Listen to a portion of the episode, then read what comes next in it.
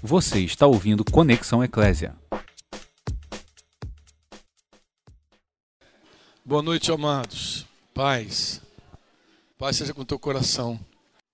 Bem, estou vendo gente aí no, no, de, de, rosto assim, que eu não identifico de, de pronto, gente nova, mas que a paz de Jesus seja contigo. Bem, amados, hoje a gente planejou, além de partir o pão, partir e repartir aqui alguns, algumas histórias, alguns testemunhos aqui. Mais cedo eu tive com alguns amados, eu, que a melhor maneira da gente conhecer a pessoa, de fato, é ouvindo um pouquinho da sua história, né? E a história do mundo inteira, toda a história do mundo, ela foi dividida cronologicamente. Nós costumamos dizer tantos anos antes de Cristo e tantos anos depois de Cristo, né? Assim que a gente fala. Há 200, ano 200, ano Domini, que alguns dizem ano Domini, mas ano depois de Cristo, mas tem aquela, aquele tempo também, há mil anos antes de Cristo, não sei quantos mil anos antes de Cristo. Tem os caras que gostam de exagerar, falar bilhões de anos, né? não lembra nem o que ele comeu ontem, mas fala de milhões de anos.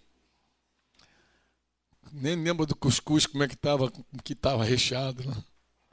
Mas a, a, história ficou marcada assim, antes de Cristo, depois de Cristo. Então eu pedi para algum, alguns dos amados que já chegaram aqui antes, para eles poderem conversar com vocês e repartir esse, um pouquinho da história deles também, porque a nossa história acaba também tendo essa marca, né? Se eu falar do Sérgio Franco aqui, eu vou ter que falar dele antes de Cristo e vou ter que falar de depois de Cristo. São duas pessoas, duas histórias. Né? Uma é antes, outra é depois. Como era antes? Ah, eu conto. De vez em quando eu estou na rádio, aí na Ria FM, contando a minha história de antes. Né? Minha esposa está aí. Minha esposinha que eu não vi? Ela está ali atrás. Um metro e meio de benção ali. Denise é mais conhecida do que eu aqui, porque essa mulher, todo mundo fala assim, cara, mas tua mulher foi uma heroína, né, cara? Todos que me ouvem, eu falei, é, é, é. Essa mulher, preciso conhecer tua esposa. Poxa, que pessoa. Como é que ela aguentou um homem igual você? Ficar assim só. Falei, eu digo, não, o galardão dela é grande, pode ficar tranquilo. Mas é, tem a história antes, a história que a gente sempre conta antes, né? E tem a história depois de Cristo, que também eu conto. Eu também falo da história depois de Cristo. Não falo só antes, né, seu Vicente? Quem, seu Vicente é um, um ouvinte assíduo da Rio FM. Né? Todo dia ele manda zap para mim. Opa, tô aqui ouvindo com a família. Ele já deve ter me ouvido um bocado já, falando do antes e falando do depois. Mas hoje eu não vou nem eu nem vou é, fazer um sorteio não. Precisa fazer Emílio não precisa fazer sorteio não, né? Eu vou pedir, eu vou pedir o meu amigo Yuri para selecionar. Tomou um susto, né, Yuri? Eu vou pedir o meu amigo Yuri, as pessoas, cara, já vai começar comigo o negócio. Vou pedir para você fazer um sorteio por livre e espontânea pressão e dizer assim: olha, eu gostaria de ouvir das pessoas que você já viu aqui, mesmo que você não lembre o nome, né? De repente você não lembra o nome da Mirelle, eu não estou falando que é. Pode ser. Nathalie. Nathalie era a música dos Fever, os mais velhos vão lembrar de.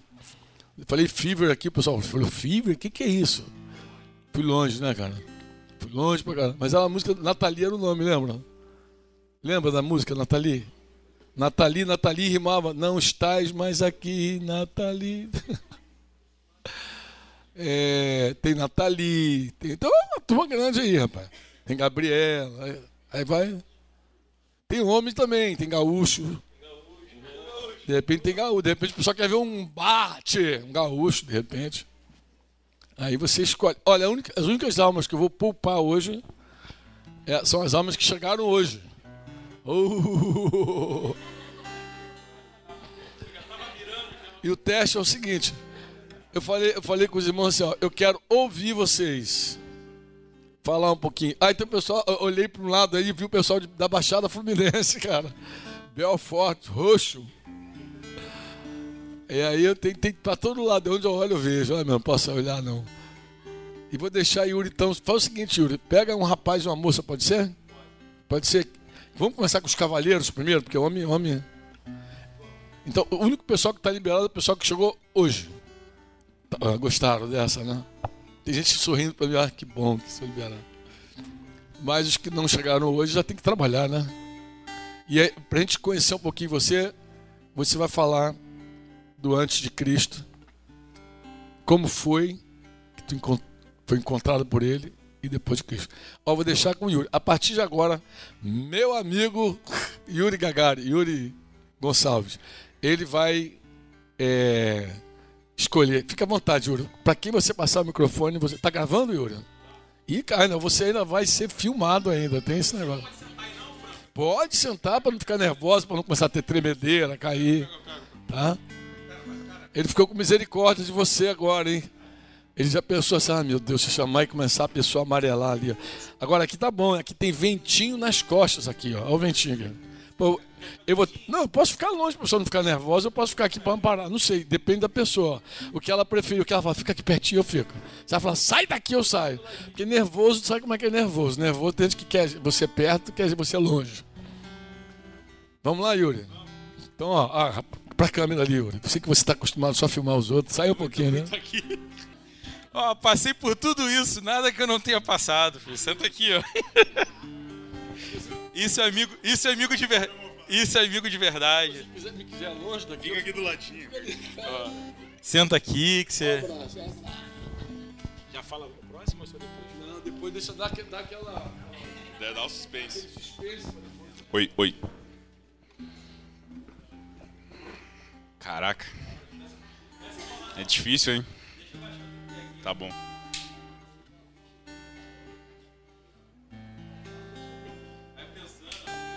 O caraca é a influência dos cariocas, aí. Só tem carioca em Curitiba, nunca vi.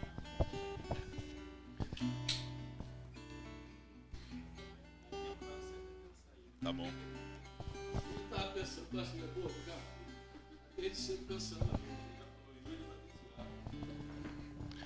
Não, ele cruzou o olho ali por mim, eu falei, hum, já era. Tá bom. Tô me sentindo um programa de televisão aqui, cara.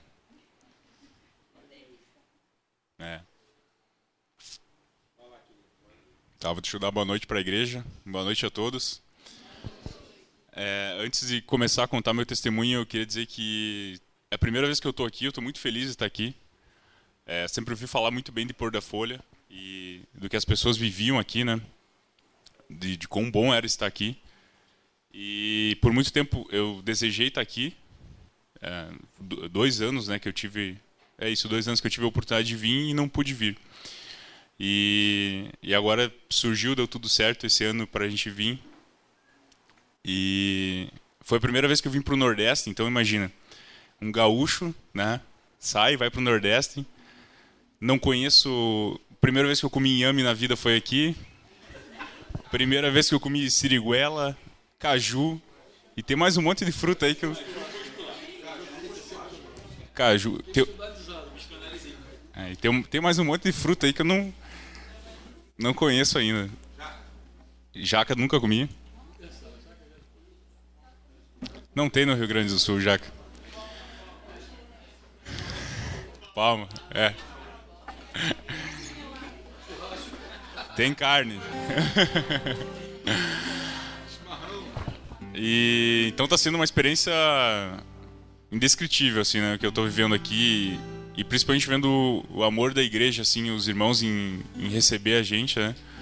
A gente veio de longe, né, e o cuidado deles conosco aqui, e, enfim, toda a, a, forma que a gente tem sendo recebido. Então, Antes de tudo, queria dizer que estou muito feliz e muito grato a Deus por estar aqui. Né? Porque Deus que proporcionou tudo isso para mim estar aqui. Deus que proporcionou o pôr da folha. Então, enfim, Ele que, que fez tudo isso acontecer para que a gente possa viver essas experiências e estar aqui.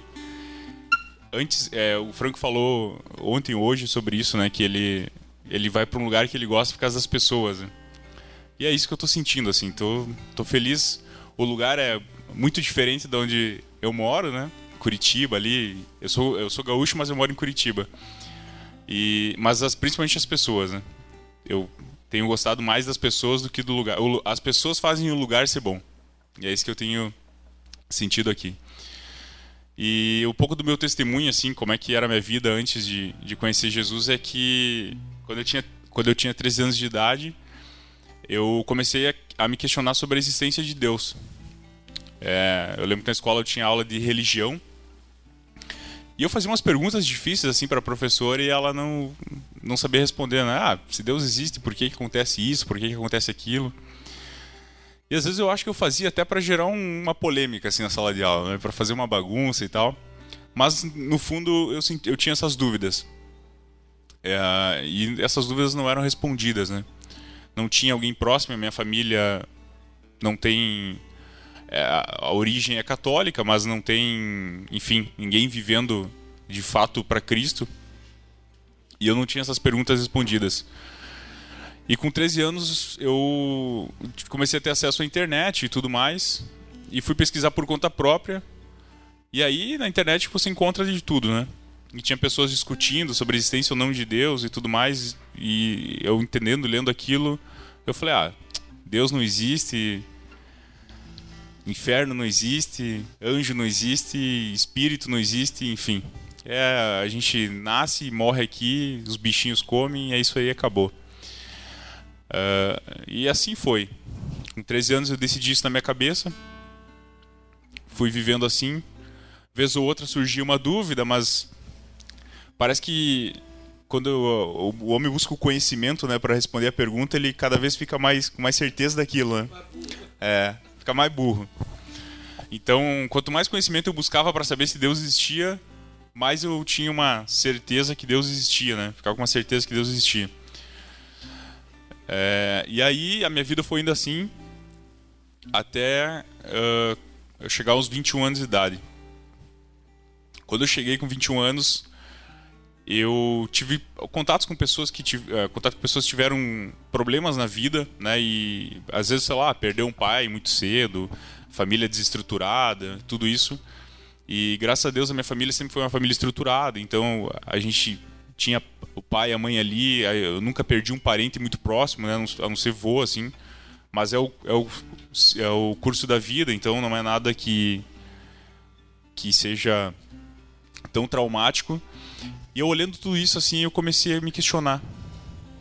Comecei a me questionar por que, que minha vida era, era tão boa. Por que eu merecia ter uma vida tão boa? Né? Nunca tinha me faltado nada, por que eu merecia ter uma vida tão boa? E essa pergunta ficou na minha cabeça. Se Deus não existe, por que, que a minha vida é tão boa? E e aí eu fui vivendo esse, esse ano, quando eu tinha 21 anos de idade, eu já tinha, nessa época eu tinha uma empresa, então comecei essa vida de, de, de ter empresas e correr atrás de, de trabalhar muito cedo. E, e vivendo tudo isso e, e, assumindo responsabilidades também bem cedo, né? Chegou um momento que eu que eu sinto assim que de fato parece que Deus falou comigo assim. Deus uh, começou a me atrair, começou a me atrair e eu comecei a sentir e eu comecei a sentir necessidade de preencher um, um vazio que, que tinha dentro de mim assim. Hoje eu consigo entender que nós temos um vazio infinito dentro de nós, né?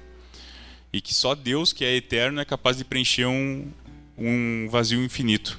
Nada preenche esse vazio. E nessa época eu tentava preencher com tudo que era possível: entretenimento, é, namoradas, enfim, tudo que era possível, trabalho, dinheiro né? foco em ganhar dinheiro, em comprar coisas. E parece que quanto mais eu tinha aquilo, mais triste e mais, enfim, esse, mais esse vazio aumentava. E aí, por conta dos meus, da, do meu negócio, uma empresa que eu tinha, surgiu a oportunidade de eu ir morar em Curitiba. Eu, nessa época, eu já morava, com 21, 22 anos ali, eu já morava fora de casa, né? Eu saí de casa com 18 anos e eu morava bem longe dos meus pais. Eu morava relativamente longe, cerca de 500 quilômetros. Mas uh, tinha e visitava eles regularmente e tudo mais. E aí surgiu essa oportunidade de ir para Curitiba, eu mudei para Curitiba. E o engraçado dessa história é que essa, esse desejo de empreender e tudo mais surgiu por conta de um irmão da igreja que falava sobre isso falava sobre isso na internet. Eu tive contato com esse conteúdo em 2011, quando eu tinha 17 anos. E ali eu, hoje eu olho e eu creio que Deus foi mais uma, uma, uma uma coisa que Deus usou para me atrair assim. E o objetivo de Deus era me levar para Curitiba. Porque o que permitiu eu ir para Curitiba foi receber um investimento de uma empresa que eu tinha. E que para mim era uma coisa muito difícil assim de acontecer, né? Alguém olhar assim para para nossa para a empresa que eu tinha junto com o sócio e querer investir nela. Uns guris lá de 21 anos de idade assim. Nada não tinha um grande motivo, mas eu creio que era foi Deus movendo para me levar para lá. Dá para enxergar nisso que hoje eu olho assim, enxergo que tinha uma raiz, eu tinha uma raiz de independência muito forte, né? Como eu saí de casa muito cedo, sempre muito independente e buscando, mas também tinha essa raiz da rebelião do, do vazio que eu sentia. Então tudo isso me movia. A independência, em querer ter uma vida cada vez mais independente e vivendo para mim, né? Meu próprio orgulho ali, é o meu próprio o meu egoísmo, na verdade, né? Buscando coisas que me agradavam e correndo atrás de dinheiro. É... E aí eu vou parar em Curitiba, fico mais um ano nessa empresa que eu que eu que eu fui trabalhando para lá, né? Que eu era sócio dela. E aí é uma coisa muito engraçada porque eu estava muito feliz lá e de repente eu comecei a ter problemas de relacionamento né, com, com o investidor. A gente começou a ter problemas para trabalhar junto e tudo mais. E ali eu creio que que foi Deus usando a minha própria carne para poder me levar no meu, meu próximo emprego, porque eu acabei saindo dessa empresa, fiquei meio perdido, não sabia o que fazer da minha vida. É, quando a gente tem um negócio, assim, eu imagino, sei lá, a pessoa dona de uma padaria, e aí ela fecha a padaria, imagina, o que, que ela vai fazer, né? Ela, tem, ela não sabe que caminho seguir. É diferente de você ter uma profissão. Você trabalha de padeiro, é diferente de você ter uma padaria. Porque quando você trabalha de padeiro, você vai sair de uma padaria e vai trabalhar na outra. Então, é mais encaminhado. E eu fiquei todo perdido, não sabia o que fazer, mas as contas estavam chegando, eu tinha que trabalhar. E, e eu fui procurar emprego na, numa escola de inglês chamada WhatsApp, que tem em Curitiba. E essa escola é desse irmão, né, esse irmãozinho que ensinava lá na internet, falando sobre negócios, empreendedorismo e tudo mais. Então eu já conhecia a escola, eu já sabia que ali era um ambiente que eu ia, que, que tinha, é, o pessoal tinha a mesma cabeça do que eu pensava. E aí eu bato nessa escola, peço uma vaga de emprego, e aí prontamente sou atendido, porque dificilmente as pessoas vão lá e pedem uma vaga de emprego específica como essa, né? Só que como eu conhecia tudo, para mim foi mais fácil assim. Aí dois dias depois eu comecei a trabalhar nessa escola. E nesse momento eu tinha, nessa época eu tinha estava com 22 anos, já foi no ano seguinte. Eu estava eu tinha tido uma experiência com Deus, que Deus tinha falado comigo, eu estava mais intensamente essa busca por, por ele estava acontecendo assim, eu estava buscando cada vez mais. E a minha família católica e tudo mais, eu tinha feito a minha comunhão voltei a frequentar as missas, fazia muito tempo que eu não frequentava. Eu, uh, quando eu fiz a comunhão foi meio que obrigado, assim, né? Vai lá e tal, então eu fiz meio, meio que obrigado. E aí voltei a frequentar numa busca por Deus. Eu estava buscando que o Senhor falasse comigo. E aí nessa escola tinha um irmão da, da igreja de Curitiba, ele era meu gerente nessa escola. E um dia ele me convida, né? pô, a gente se reúne nas casas, tem igreja nas casas. Falei, cara, que negócio estranho, igreja nas casas, né? E eu tinha um certo preconceito assim com com com quem não era católico, né? Só esses protestantes aí, sei lá, o que esses caras fazem? Tem toda aquela coisa da tradição e tudo mais, né? E aí ele insistiu, falou, depois, outro, outra vez, ele fez um convite. Eu falei, ah, vou ver qual que é. Aí fui. É... No dia que eu fui, assim, eu confesso que eu saí mais estranho, aquela estranheza tinha aumentado. É, falei, cara, esses caras são estranhos. Daí se reúne nas casas e canta e tudo mais né? Negócio diferente. E confesso que eu não fiquei com vontade de voltar. Não tive vontade de voltar assim. E aí, na outra semana, ele me fez o convite de novo. E eu falei, tá, vamos. Sabe aquele vai indo? Vamos. E assim foi. Foi durante o mês eu fui indo e eu fui frequentando, visitando e eu fui vendo como as pessoas me recebiam lá. As pessoas sempre recebiam muito bem, assim, como se as pessoas me conhecessem. Isso é, era muito legal, assim, quando eu estava lá eu me sentia diferente do que eu sinto hoje, vejo hoje que eu me sinto muito amado, eu me sentia assim um carinho das pessoas, porque eu não entendia também esse amor deles, né? Era uma coisa meio esses caras estão querendo alguma coisa comigo. Muito em linha com o que você falou hoje sobre o cara do, do avião. E, e esse processo durou em torno de um mês, até que que eu conheci a pessoa que é. Enfim, logo eu conheci a pessoa que era meu discipulador, mas eu comecei a criar um relacionamento mais próximo com quem me discipula hoje em Curitiba, que é o Dinho, o Ideraldo. E aí eu comecei a criar um relacionamento com ele, daí a gente saía almoçar. E aí uh, o, o Dinho começou a me falar sobre a palavra e tudo mais, logo no começo, né? Mas com mais intensidade nesses almoços que a gente tinha. E eu comecei a ler a palavra também. E eu sei que eu demorei, assim, eu sei que eu demorei um tempo para me batizar. Não foi um longo período, mas uh, demorei um tempo assim porque eu tinha muitas dúvidas, né? Dúvidas primeiro se ainda tinha dentro da minha cabeça aquela dúvida se Deus de fato existia. Tinha essa dúvida. Mas eu sentia que alguma coisa me atraía e que podia ser ele. E a outra era a desconfiança que eu tinha com a igreja. É isso, nessas conversas e tudo mais, chega um dia que eu falo, eu, eu criei de fato que Deus existia, eu falei, cara, vou me batizar. Eu já tinha é, declarado Jesus como Senhor da minha vida, eu falei, eu vou me batizar. E, e é engraçado porque as pessoas acham que às vezes para se batizar tem que, ah, sentimento, alguma coisa assim, chorar eu tomei uma decisão. Eu falei, ah, minha vida já está toda ferrada mesmo, já sou todo ferrado. Já tentei, só não usei droga, enfim, mas tudo que o mundo me oferecia que não era ilícito, eu experimentei. É, então, eu falei, experimentei tudo que eu podia aqui e nada disso me preencheu. Vamos, vou me batizar e vamos ver o que vai acontecer. Não foi nenhum derramamento, nada disso. Foi uma decisão que eu tomei crendo que, que era esse o caminho. E aí eu me batizei no inverno de Curitiba, num banho de balde, para fora de casa. Eles fizeram de, de propósito, né, Yuri? Tu tava junto? Eu dei tanto trabalho para ser batizado que eles me batizaram no inverno de Curitiba no balde. para vingar. e eu tava até falando com o Thiago um pouco antes que que eu demorei muito tempo para assim, de fato, de ver que eu me converti, sabe? Porque acho que foi mais ou menos em torno de um ano depois do batismo. Frequentando, lendo a palavra, tudo.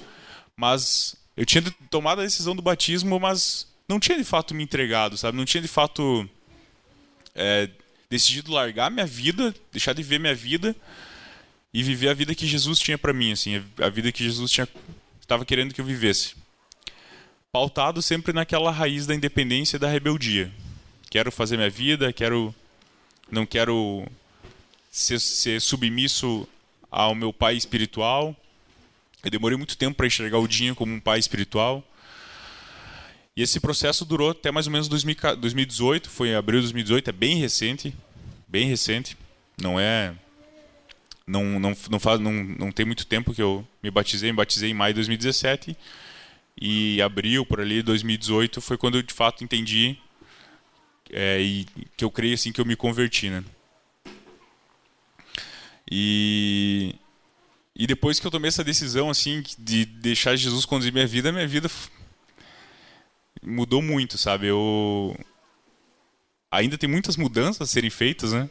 Sou, sou um pecador, mas eu tenho experimentado coisas muito boas assim na minha vida a, a angústia que eu sentia profissionalmente, por exemplo, nessa busca por ganhar dinheiro, por crescer profissionalmente, eu, eu senti uma pressão da minha família assim sobre isso, porque o que acontece, toda as, a minha família, as minhas irmãs, eu tenho duas irmãs, elas fizeram faculdade.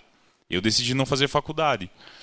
Então eu sempre senti uma, senti uma pressão assim, ah, o Emílio não fez faculdade, vamos ver o que, que vai acontecer com ele, né? Vamos ver se ele vai se vai deslanchar ou não vai deslanchar. Rola isso, assim. Então eu senti essa pressão. E essa pressão saiu. Profissionalmente, essa pressão saiu. É, eu estava no meio de um relacionamento.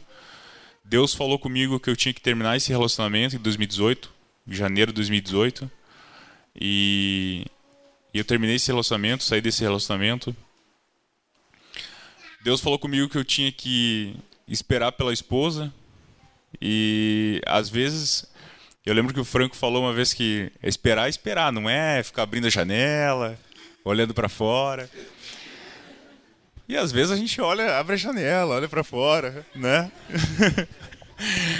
Ah, às vezes sim, né? Mas uh, eu tenho sentido cada vez mais, mais paz, assim, uh, quanto a esse assunto, né? Então, e que foi uma coisa que uma vez um crente me falou, quando eu era teu ainda, sobre isso, né? Sobre esperar e tudo mais, sobre o casamento, o que acontecia. Eu falei, cara, como é que esses caras vivem desse jeito? Como assim?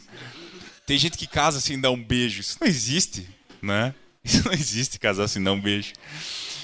E e hoje eu não eu não consigo entender como que as pessoas se relacionam antes do casamento. Para mim já não faz mais sentido isso, né? Porque enfim, é, já, já, a minha cabeça já mudou tanta que quando eu vejo um, um namoro começando errado antes do casamento, eu já. Ih, não vai dar certo esse negócio. Então mudou completamente nesse sentido também. E, enfim, é, eu creio que, que o fato de eu estar aqui hoje é, é resultado do que Deus fez na minha vida, assim, de estar aqui experimentando. Ano passado a gente foi para um retiro em Brasília, também foi, foi benção, assim, que a gente teve de estar lá. E Deus tem proporcionado tudo isso na minha vida, assim, essa mudança, essa, essa é, me livrando dessa rebeldia. Eu ainda sou muito rebelde, independente, não é nenhum santo, não tem nada disso, é muito rebelde, na verdade, santo, né? Santo, né? Um santo rebelde independente. Mas já, já me limpou de muito disso e, se Deus quiser, vai limpar ainda mais. Ele quer, né? Então é isso, o testemunho é isso. É, minha vida depois de Jesus é. Agora eu sou feliz, sem precisar buscar coisa no mundo para ser feliz. Sou alegre. Tenho dias que difíceis como todo mundo, né? Todo mundo tem. Mas nem o dia que é difícil me causa tanta tristeza profunda que nem eu sentia antes. Né? Nessa busca que eu tenho. Por mais que um dia meu seja difícil no trabalho, alguma coisa aconteça, algum problema, eu sei que o Senhor está comigo e, e tu, isso, é isso que importa. O Senhor está comigo. Não é a mesma tristeza que eu sentia antes. Porque antes, quando eu estava triste, eu, sei lá, ia assistir um filme, buscar entretenimento. Ou ia para festa, fazer alguma coisa assim. E hoje eu não preciso mais fazer isso, né? Preciso buscar o Senhor. Só isso. É o que vai me trazer alegria, é o que me traz alegria. Tá bom? Então é isso. Obrigado.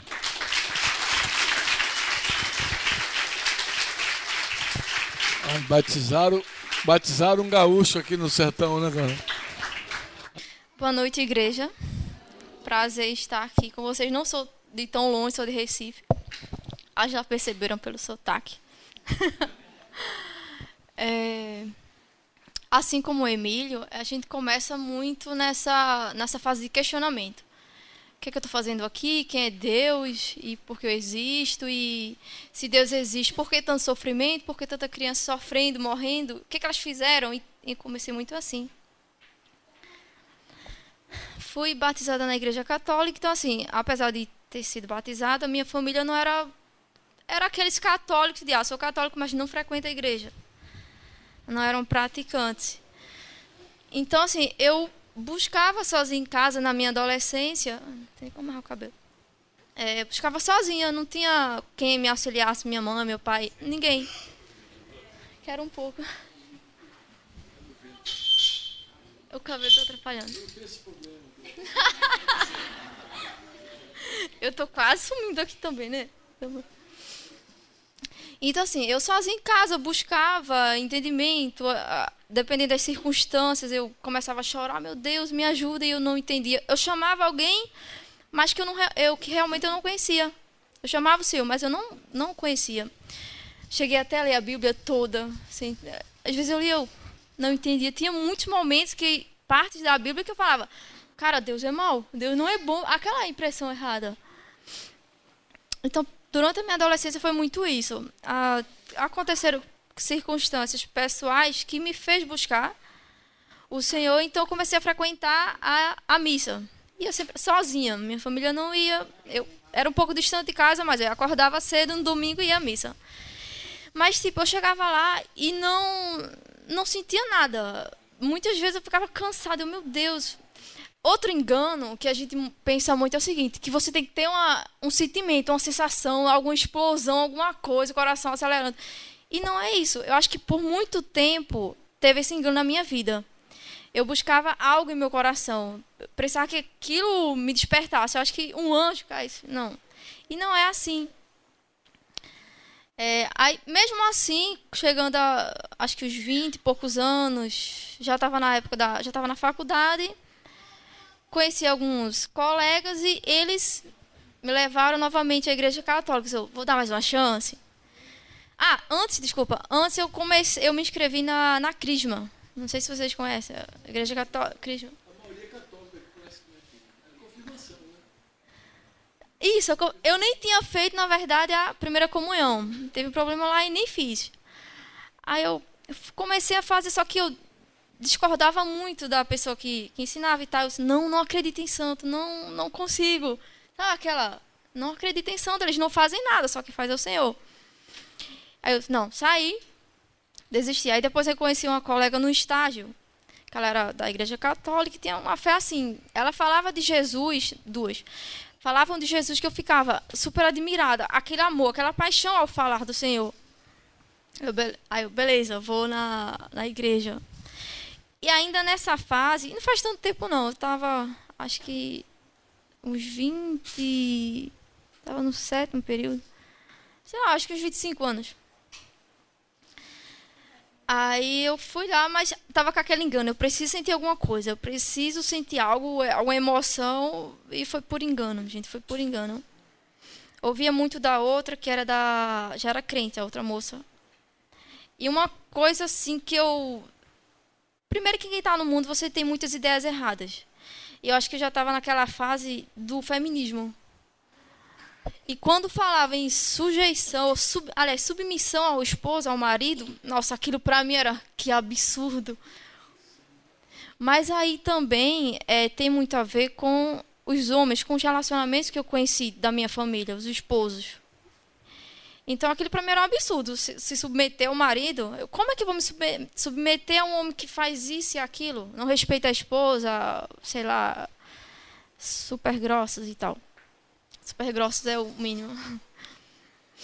Então, mas aí ela começou a dizer, não, submissão, Nath, é por aquele cara que pode dar a vida por você. Ou seja, é um cara que vai te amar como Jesus ama a igreja. Então, dali que começou ao entendimento que é ser submissa, a esposa ser submissa ao marido. É só você comparar o amor de Jesus pela igreja. É alguém que dá a vida por ti. Então, por que, que tu não vai ser submissa a um homem desse? Por que, que você não vai amá-lo, respeitá-lo, auxiliá-lo? Então, foi quando, com, ao contato dessa, dessa amiga minha, Milena, que eu comecei a ter mais ideias e comecei a, a abrir mais a mente e ser contrário esse, essa, esse pensamento feminista. Porque é algo que o Emílio, o Emílio, também falou, é, qual, quando você se decepciona, uma outra coisa também era a questão de relacionamentos. Eu acho que tem muitos meninos aqui, muitos jovens, e às vezes você fica, pô, não dá certo com um rapaz, não dá certo com outro, o que é que eu tenho de errado? Cara, eu não sou interessante, eu não sou nada disso. Então era algo que me incomodava muito. Os anos iam passando e eu não encontrava alguém bacana. Hoje eu sei que foi muito livramento de Deus, viu? De verdade, meninas tranquilas. Foi muito livramento, Senhor, se eu pensar. E então o que é que eu pensava? Ah, não deu certo no relacionamento? Eu, eu sempre quis ser muito ser- meu sonho era ser mãe, né? Ser não, né? Você ainda, né? Meu sonho é ser mãe. E com 15 anos, não, quero ser mãe e tal. Só que eu já estava com as ideias tão erradas na faculdade que eu pensava assim: ah, se eu não conseguir casar, encontro um amigo, engravido e tenho um filho. Então, que- muitos pensamentos errados. O, o meu foco nessa época era terminar a faculdade, morar só e a questão era dinheiro. Quero comprar apartamento, quero comprar carro, ser independente, sair de casa. Hoje, hoje eu trabalho, não estou em casa, eu fico, meu Deus, o que, é que eu pedia? sem mamãe, sem papai. Então, assim, era muito pensamento de focar em profissão, nada de família. Eu não pensava jamais, não mais em constituir família, porque, assim, eu não tive bons exemplos. Meus pais, minhas tias passaram por muitas situações que eu olhava para eles e não quero isso para minha vida, não quero ter um relacionamento desse. Então, eu focava muito nisso, profissional, é, ser profissional. Jura que eu fa... Jura que eu pensava de trabalhar não sei quantas horas, tipo, ah, quero ficar até madrugada trabalhando e ganhar bem muito dinheiro. Hoje eu trabalho oito horas e só Deus sabe. Eu, Senhor, eu queria ficar em casa cuidando da minha casa. Então, assim, tinha muitas ideias erradas. Isso foi um pouco antes.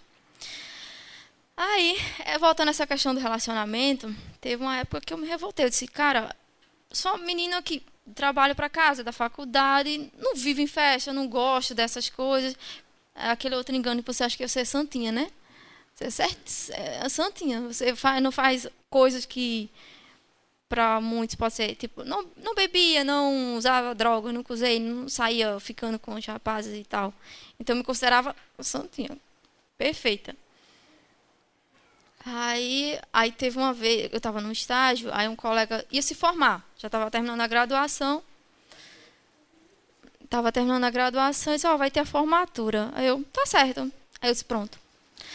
Minha, minha vida vai mudar agora. Vai ser nessa festa que as coisas vão mudar. Coloquei um vestido vermelho, que eu estava até brincando com, com a Emília e com a Gabi, assim, uma dama de vermelho. Disse, é hoje que as coisas vão mudar. Coloquei o vestido vermelho, me maquei todinha. Gente, que situação. Eu nunca, tipo, eu não tinha hábito disso. Eu fui pra festa, eu dancei com três meninos na mesma festa. Isso, assim, foi, pra mim, foi terrível, porque eu nunca tinha feito isso. E um deles, eh, isso vai ser gravado. Isso vai ser transmitido pra? Aí teve um deles, aí ficamos. Aí eu fiquei e tal. Aí ele, no final, pediu meu número. Só que na minha cabeça já era aquele pensamento de mundão. Tipo, qual cara que vai querer alguma coisa com a garota que fica com ele na primeira noite sem conhecer? Pelo amor de Deus, meninos, não façam isso nunca. Eu sei que aqui tô crente, graças a Deus. É, Então, eu fiquei com esse rapaz. E no dia seguinte, a gente começou a conversar. E o cara fala, eu sou da igreja. Eu, hã? Como assim? Cara, deu um mau testemunho, né? Não vou nem citar o nome. Deu um mau, um mau testemunho.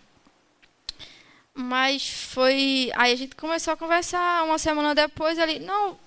Aí começou a conversar sobre a igreja, sobre Deus e tal. Eu, só como eu já estava naquela busca. Não, na verdade eu estava com o pensamento bem errado. Pronto, vai ser esse garoto aí. Vai ser esse garoto. Encontrei a pessoa certa para eu virar a cabeça, fazer besteira.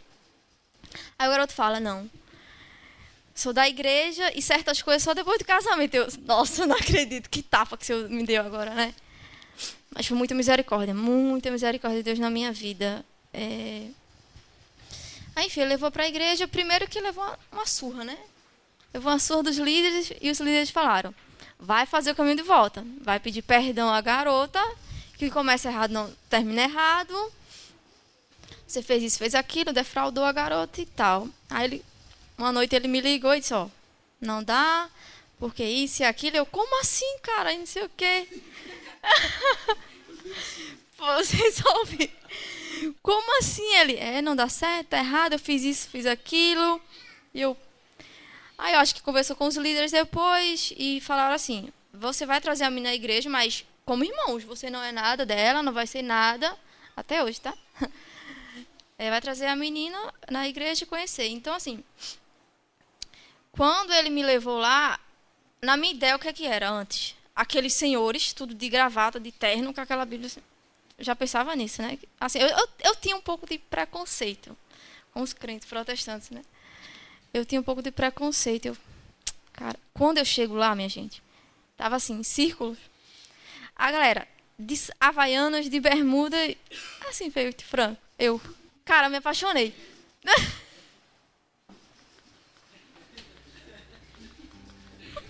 Desculpa, pastor.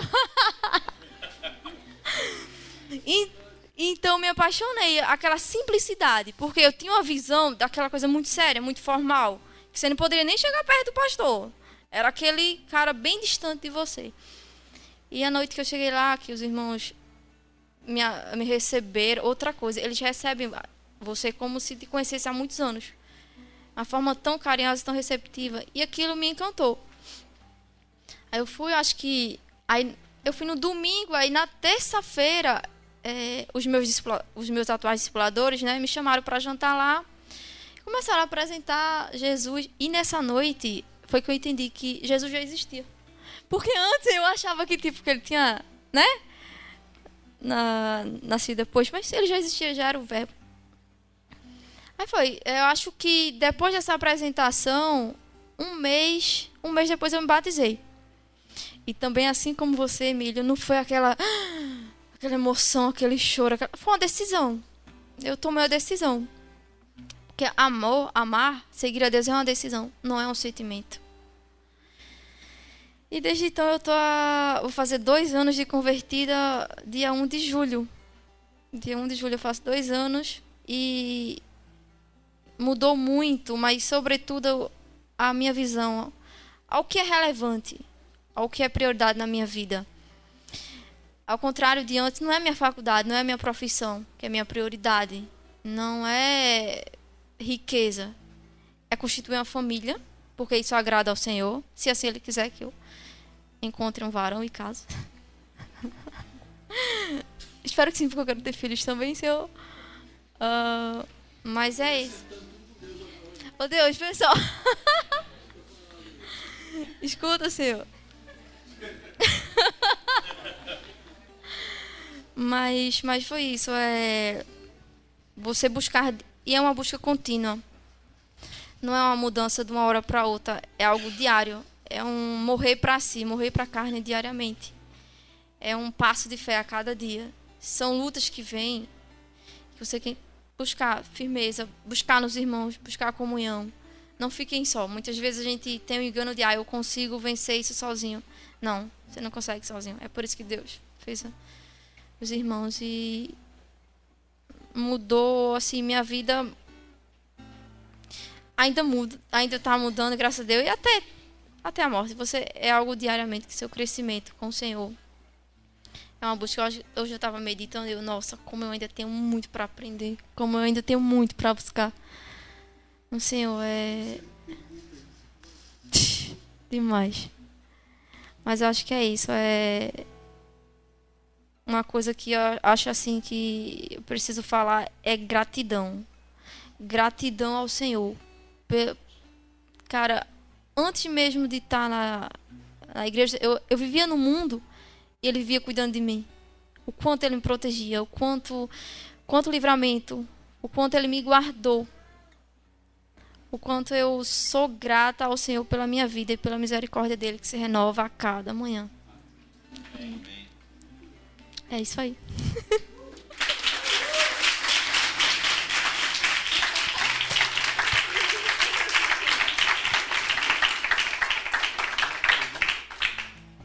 Emílio é o gaúcho, Nathalie é a pernambucana. Né? Então já ligaram, né? Nathalie. E aí, a tua vida antes de Jesus, você vê que interessante, né? Antes é uma coisa, depois é outra coisa. Gostei muito. Eu não sei se dá tempo para ouvir mais. Assim. Sete e meia ainda. O que vocês acham? O que, que tu acha, Yuri? Bota, to, roda, tu gostou, né, Carlinhos? Vai tocando. Eu também gostaria de ouvir mais. Eu sou muito edificado quando ouço o antes e o depois. Antes e depois. Legal. Eu, eu, costumo dizer o seguinte: a tua história sempre Deus vai usar para falar com outra pessoa. Né? Sempre tem um antes e um depois. Vamos nós? Vamos nós? Você vai rolar a garrafinha de novo para onde ver onde cai? Já pensou em alguém? Pensou então a Yuri?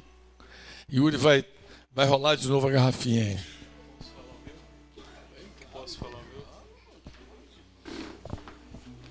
Cara, é muito difícil vir aqui, mas eu creio que quando estava sentado ali que o Espírito Santo falou comigo que eu devia falar. E ele sabe que eu não gosto de, sabe que eu não gosto de aparecer. Prefiro pra caraca, mas eu fiquei muito inquieto ali, não sei se Sim, não sei não, sei. Eu creio que em algum momento isso pode abençoar alguém, sabe? Enfim. É, deixa eu só pensar em qual parte. Tá. É, assim como acho que muita gente, eu me achava muito certinho também, como o Emílio falou, enfim. Você também falou, eu não usava droga, meus amigos todos eram nerds, a gente passava noite jogando RPG, jogando videogame, ninguém bebia, ninguém fumava, é, enfim. Então eu me achava fora da curva, né? Me achava especial. Né? Eu falei, pô, eu sou tranquilão tal. E fui, fui católico, é, fiz primeira comunhão, fiz tudo isso, enfim. É, e era muito louco, eu gostava daquilo. A gente tinha um grupo, eu, eu, junto com um padre, numa conversa, a gente fez um grupo de respostas de perguntas polêmicas todo sábado à tarde. É, enfim, e, e fui, fui levando a vida, assim, fui levando. É, só que eu sempre tinha um questionamento que era estranho, que era assim, cara, qual é o propósito? Sabe quando você vive e você não parece que você está sobrevivendo. Eu sempre tive esse questionamento é, dentro de mim e tinha medo de, de entender o porquê. Eu não, não ia atrás disso. E, e eu comecei a namorar, namorava a menina praticamente quatro anos. Ah, e antes disso, eu entrei no, na FITEC, é uma escola de curso técnico no Rio. E no primeiro ano, desde o primeiro ano em diante, todos os meus amigos eram cristãos. Todos eles. Tipo, se não 95% dos meus amigos eram cristãos. É... A menina da minha turma é, fazia um grupo na escola de. Ela que era responsável pelo grupo lá de evangelismo, de se reunir e tal. E ela pregava para mim todo santo dia, todo santo dia. E eu achava muito ruim. E eu zombava, cara. Eu falava assim, cara, Jesus foi um homem inteligente. Jesus foi um homem. Só um homem muito inteligente que escreveu um livro maneiro. É, e eu questionava, zombava dela, zombava da fé dela. É, e ela perseverou ali, pregando para mim todos os dias, enfim. E eu saí da, da FITEC depois de três anos com todos. Eu vi meus amigos se converterem a denominações diferentes, congregações diferentes, mas ceia, ceando e eu lá olhando com eles, olha, Yuri, isso aqui é ceia, ministrando para mim, pregando. Eu respeitava, não, não zombava ali, mas é, eu creio que o Senhor já estava ali semeando, sabe? Eu ouvi muito, ouvi muito nesse período de três anos. É, era o Herbert, Léo, Igor, é, essa galera toda. Davi, esse pessoal lá na FITEC, Davi Baltar, lá na FITEC esse contexto todo. Você vê que doido. E eu creio que o Senhor, assim como foi te cercando, e também me cercou, sabe?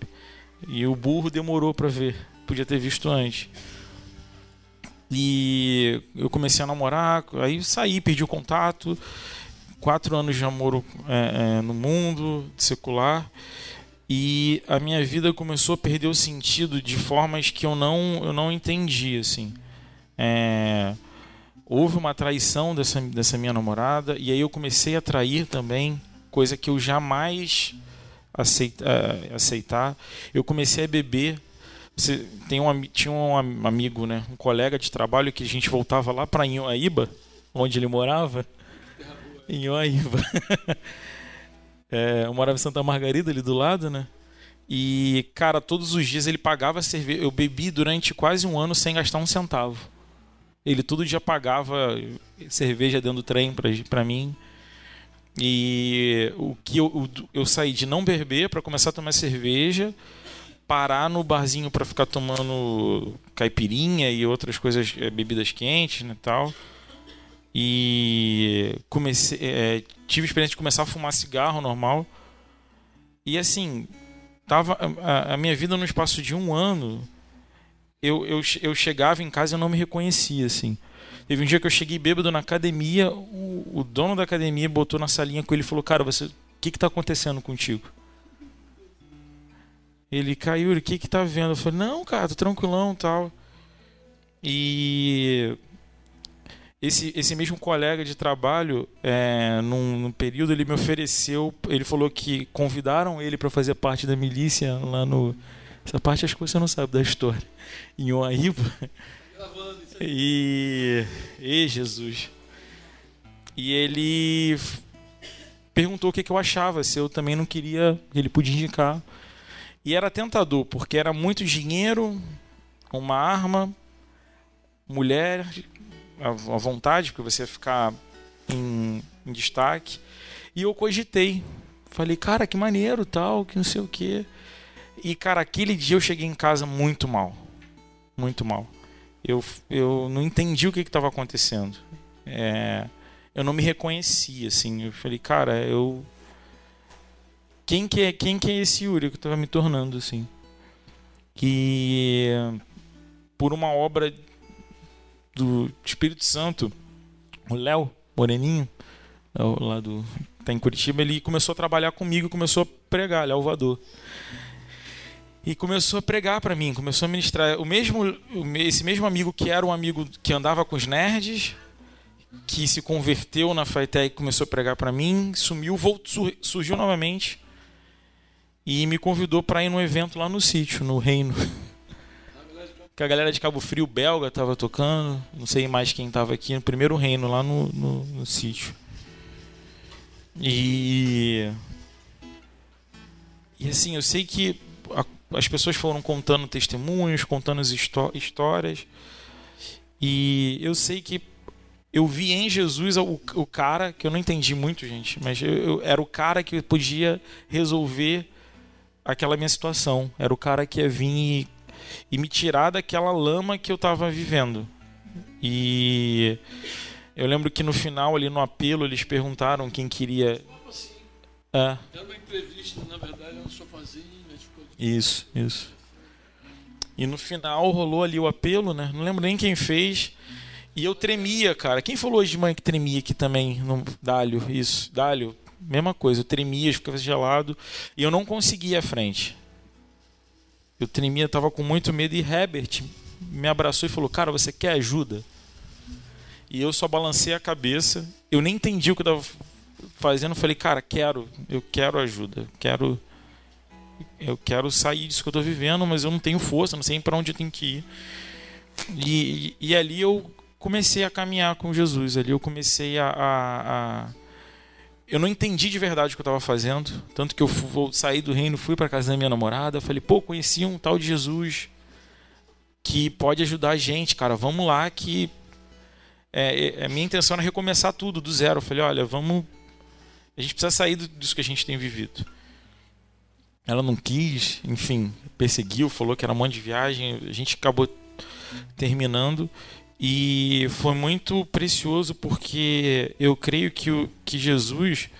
Eu não entendi de primeira quem, o, o que era e quem era Jesus, né?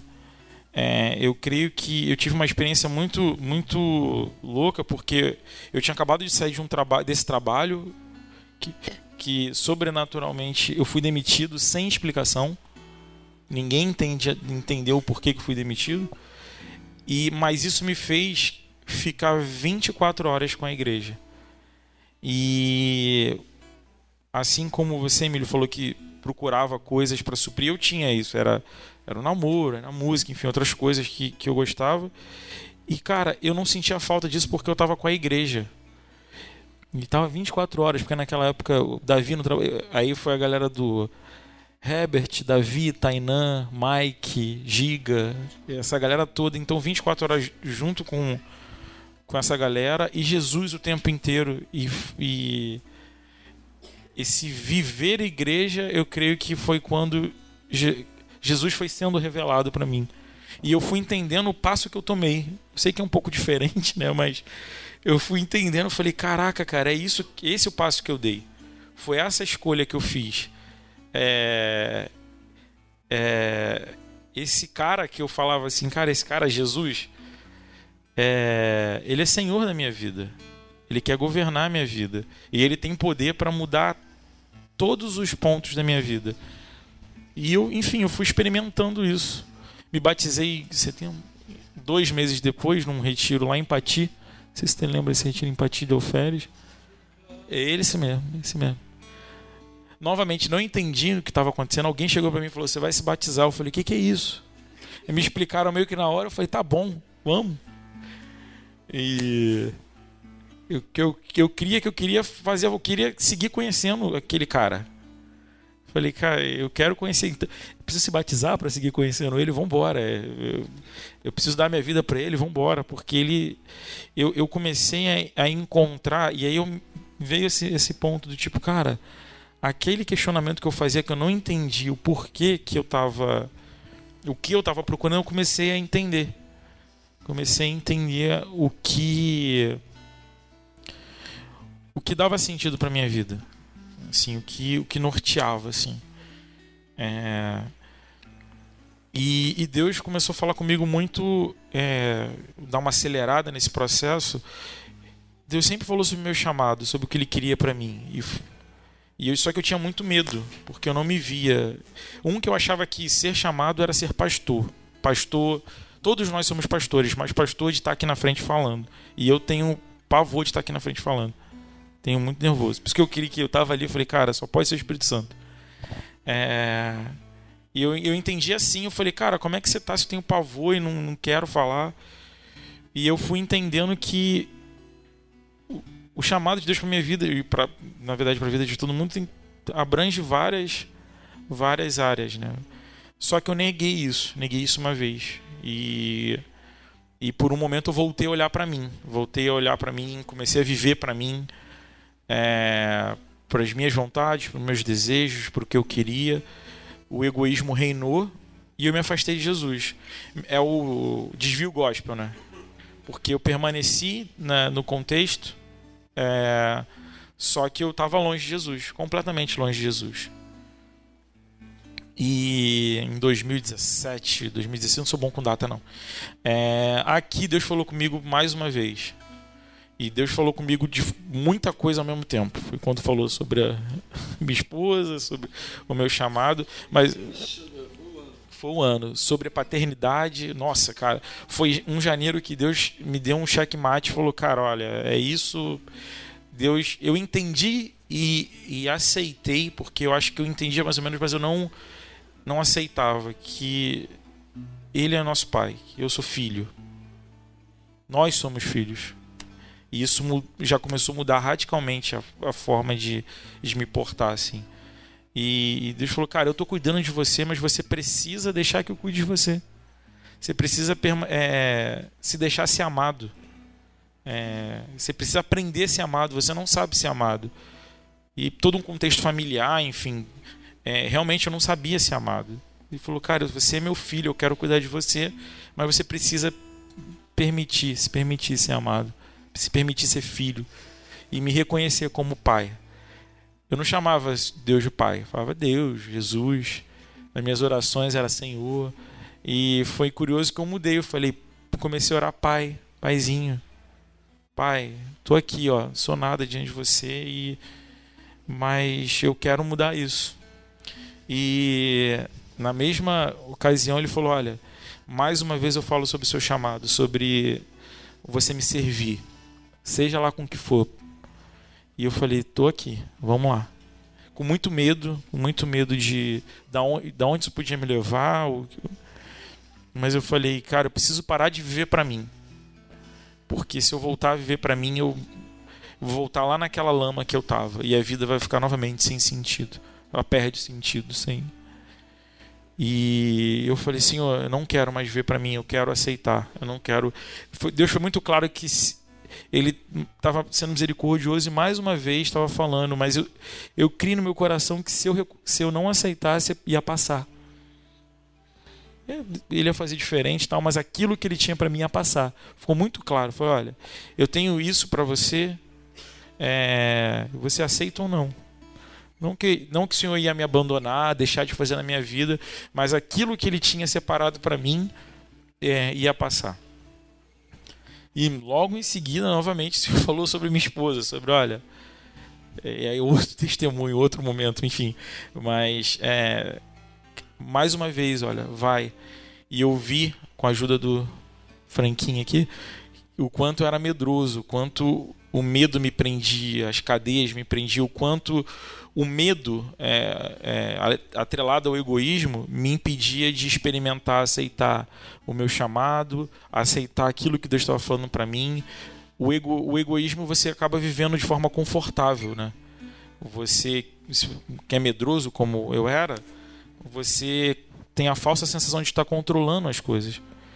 E eu precisei romper com isso. E, e o Senhor falou, cara, rompe esse medo. É, e rompendo com esse medo e, e realmente falando, Senhor, eu vou para onde o Senhor me mandar. Eu quero viver as coisas que o Senhor quer que eu viva. Eu quero me entregar de verdade, como não consegui me entregar todos esses anos. Minha conversão tinha sido lá em 2009. E e eu creio que depois desse, desse, de romper esses medos e me entregar de verdade, de reconhecer a paternidade do Senhor sobre nossas vidas, de me ver como um filho, de me comportar como um filho, não é só se ver, você tem que se comportar como um filho, de obedecer, de, de é, ouvi-lo, não, não andar pela própria força, pelos próprios pensamentos, realmente deixar procurar ter, porque eu estou nessa busca ainda, né? Mas procurar ter uma vida guiada pelo Senhor fez toda a diferença. Eu creio que hoje eu tenho experimentado o que Ele tem de, de melhor para mim. Não é o que Ele tem de melhor para você, somos diferentes, mas eu creio que é o que Ele tinha separado para mim. E eu quero seguir me dedicando a, a morrer para que Ele é, possa seguir usando a minha vida. E é o que eu queria falar para vocês. Do, fiquei com isso no coração do tipo, se permitam deixar de viver para vocês, para que o Senhor use a vida de vocês e faça aquilo que ele que ele quer e os planos dele são perfeitos, então não tem erro. É isso. Thank you. Bem, agora a gente vai partir o pão então.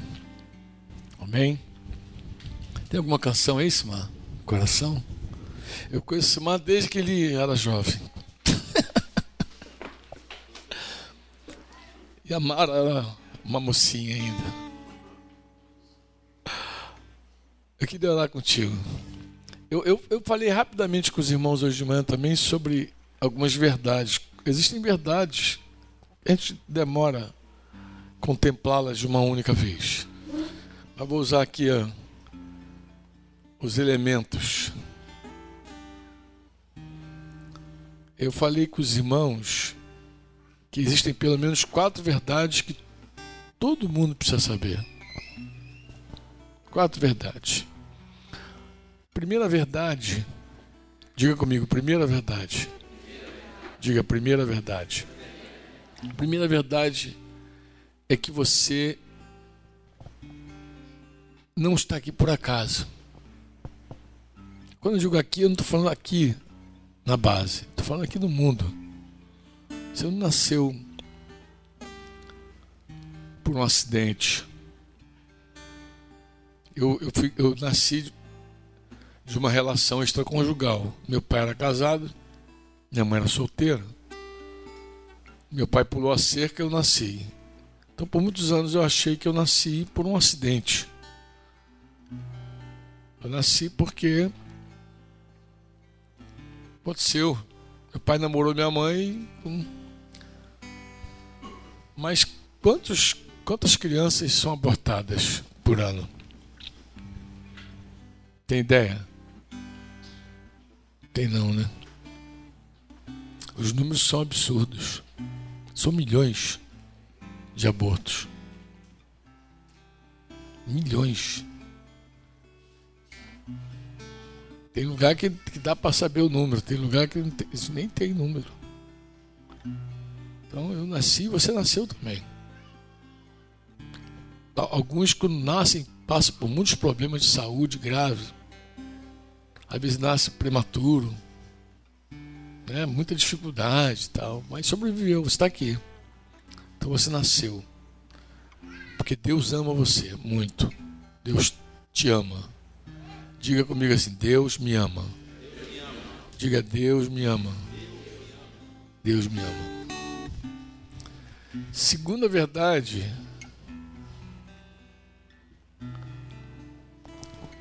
que todo ser humano precisa saber, que tanto Emílio quanto Nathalie quanto Yuri, em algum momento falou aqui quase. Eles, eles contaram, mas talvez você não tenha visto.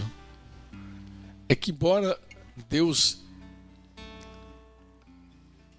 tenha esse amor todo pela vida de todos nós, em especial aqui por esses três que falaram, eles estavam separados desse amor. Não é, não é, muito, não é muito saudável quando você diz assim: Deus me ama, mas eu estou longe desse amor. Isso não, é, não é uma boa experiência. Separação é, é como morte. Você, não sei se você sabe disso, mas morte. O que, que é a morte? Morte é quando o teu espírito deixa o teu corpo. Quando teu espírito deixa teu corpo, morreu. Está escrito. Assim como um corpo sem espírito está morto, assim a fé sem obra é morta. Então, quando quando há uma separação, há uma morte aqui.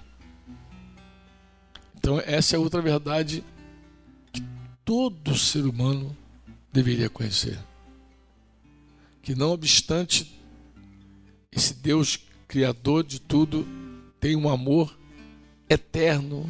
Quantas canções que a gente fala do amor de Deus. Como amor eterno eu te amei. Tanto amor, né? Amor. Deus amou o mundo de tal maneira que deu seu filho. Nos amou quando nós nem estávamos aí para ele, nem ligava para ele, né? Nem cria, né? Todo ateu lá, mas o amor de Deus já havia, né? e foi nos atraindo da maneira dele. Bem, o homem, na tentativa dele de encontrar Deus, ele cria religião. Mas também, não sei se você percebeu no testemunho dos meus queridos aqui, a religião não resolve. Porque essa tentativa do homem chegar a Deus por obras, sei lá, por tanta coisa, não, não alcança Deus. Esse abismo que existe entre o homem e Deus não pode ser resolvido pela religião. Nunca foi possível a religião resolver isso. Foi por isso que, que Deus enviou Jesus. Foi, o nosso, a nossa comunhão com Deus não se deu porque nós encontramos Deus. Foi Ele que nos amou e nos achou, e nos encontrou e nos escolheu. Foi Ele. Foi ele que nos apresentou Jesus, foi ele que se deu a conhecer. Se você não conhece o Senhor, porque ele não se revelou para você. Não depende da minha vontade. Eu lembro que quando eu comecei a ouvir a palavra e comecei a me inclinar para a palavra, não foi uma decisão minha conhecê-lo. Assim, ah, hoje eu vou conhecer. Não. Foi uma revelação que ele, ele foi permitindo eu conhecê-lo. Ele foi se permitindo, foi se revelando para mim. E Jesus falou assim: Eu sou o caminho. Eu sou a verdade. Eu sou. Ninguém vem ao Pai. Ninguém vem. Esse abismo intransponível, ele só foi possível, só é possível vencê-lo por meio de Jesus Cristo. Jesus é o Deus homem, o Deus da, das Escrituras. Ele é invisível, nunca ninguém jamais o viu. Inalcançável, inatingível. Não, dá nem para imaginar quem é Deus, no seu tamanho, na sua eternidade. Como? Mas ele, para ser compreendido, se faz homem. Para falar do amor dele, se faz homem. Porque Deus escolheu amar por meio dos homens. É por isso que a igreja existe. A igreja existe para falar do amor de Deus e mostrar o amor de Deus na prática. Então Jesus fez homem. Essa é a terceira verdade. Ó, primeira verdade, Deus ama você. tem um plano na tua vida maravilhoso. Segunda verdade, nós estamos longe desse amor. Terceira verdade, só por meio de Jesus podemos reconectar. Só por meio de Jesus. Não há outro nome. Ah, lembra dessa canção, senhor? Não há outro nome. Eu gosto, eu gosto de ter um cara velho perto de mim assim, porque a gente pode tirar todas as músicas de todos os anos, todos os séculos.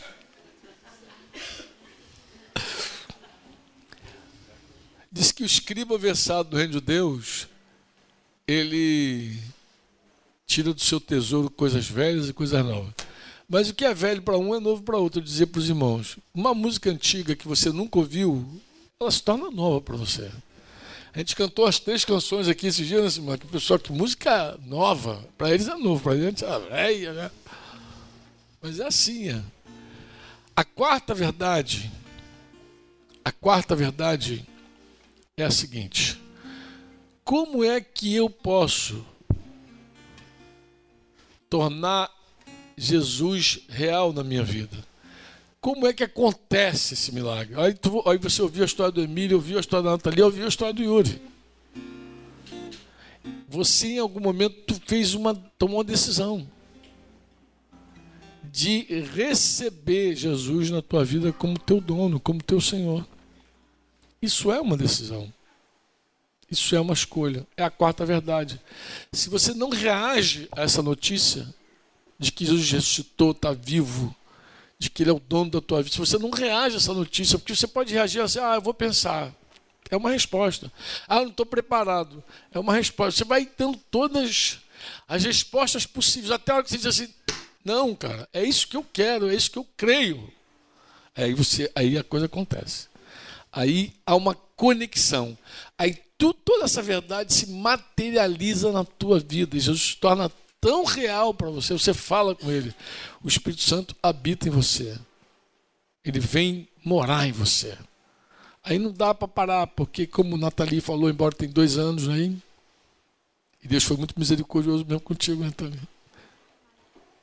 Eu, eu, eu vi a história da Nathalie sem conhecer a Nathalie, né? Porque eu, eu assumi um compromisso lá com, com Ilka, com Rafael, com os irmãos lá em Recife.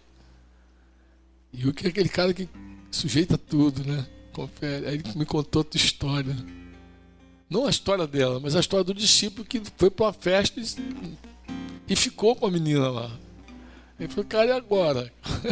Tem que dar caminho para esse cara resolver a vida dele, restaurar. Aí no, na restauração dele, aí Nathalie veio. Na restauração, ele foi restaurar com ela. Bom, eu fiz uma besteira, fiquei contigo, não devia ter ficado. Me perdoa.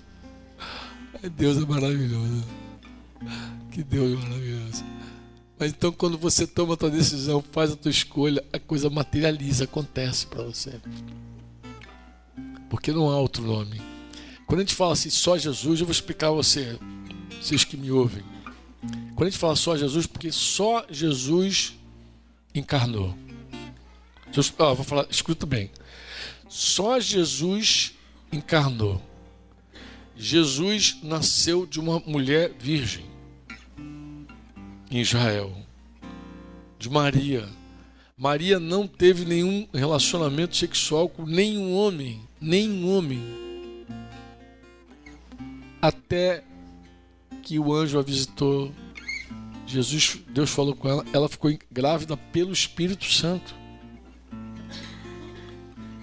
gerou Jesus em nove meses e deu a luz a ele numa cidade chamada Belém. Agora há pouco vocês estavam comemorando Natal lembrando disso. Né? Não é a festa do Papai Noel, é a festa de Jesus, nascimento de Jesus. Jesus é único porque ele viveu uma vida sem nenhum pecado.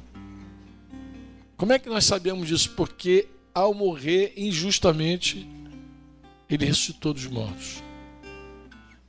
Todo mundo que desce a sepultura e fica tem uma explicação. Era um pecador. Porque o salário do pecado é a morte. Você, se você viajar e for a Israel, você encontra túmulos ainda de, de pessoas veneradas por aquele povo. Os túmulos estão lá, restos mortais e tal. O único túmulo visitado em Israel que se encontra vazio é o túmulo de Jesus. Ele ressuscitou, ele vive. Ele vive. Mas por que, que ele vive, Franco? Porque o pecado nunca entrou na vida dele, por isso a morte nunca pôde abraçá-lo. Morto, ao terceiro dia ressuscitou. E hoje ele vive. E porque ele vive, já cantou muitas vezes também, posso crer amanhã. Jesus vive. E, eu, e se ele vive, eu posso chamá-lo, eu posso invocá-lo, posso chamá-lo para dentro de mim. Vocês dizem amém ou não? É bom demais, bom demais. Então a tua vida, se você encontrou, se, se essas coisas aconteceram na tua vida, se você descobriu esse amor, esse Pai maravilhoso, esse Cristo que nos uniu a Ele, e você decidiu fazer Ele o teu Senhor, receber Ele como teu Senhor, a tua vida é uma antes e uma depois. É antes de Cristo é uma, depois de Cristo é outra. É simples desse jeito. Você mesmo consegue fazer essa divisão em você. Se você nunca fez essa divisão, significa que você nunca nasceu de novo. Você é um religioso. Você nunca nasceu de novo. Mas se você consegue ver a tua história antes e depois, é porque Deus fez algo real contigo, real. Se você não, não enxerga, você só mudou de religião, você não nasceu de novo. E você precisa nascer de novo. Quantos me entendem? Me entende bem? Vamos lá, Simão, anota o nome. Quer, vai botar Mara para te ajudar aí? Bora, vamos lá, Marinha. Não vai prestar não. Não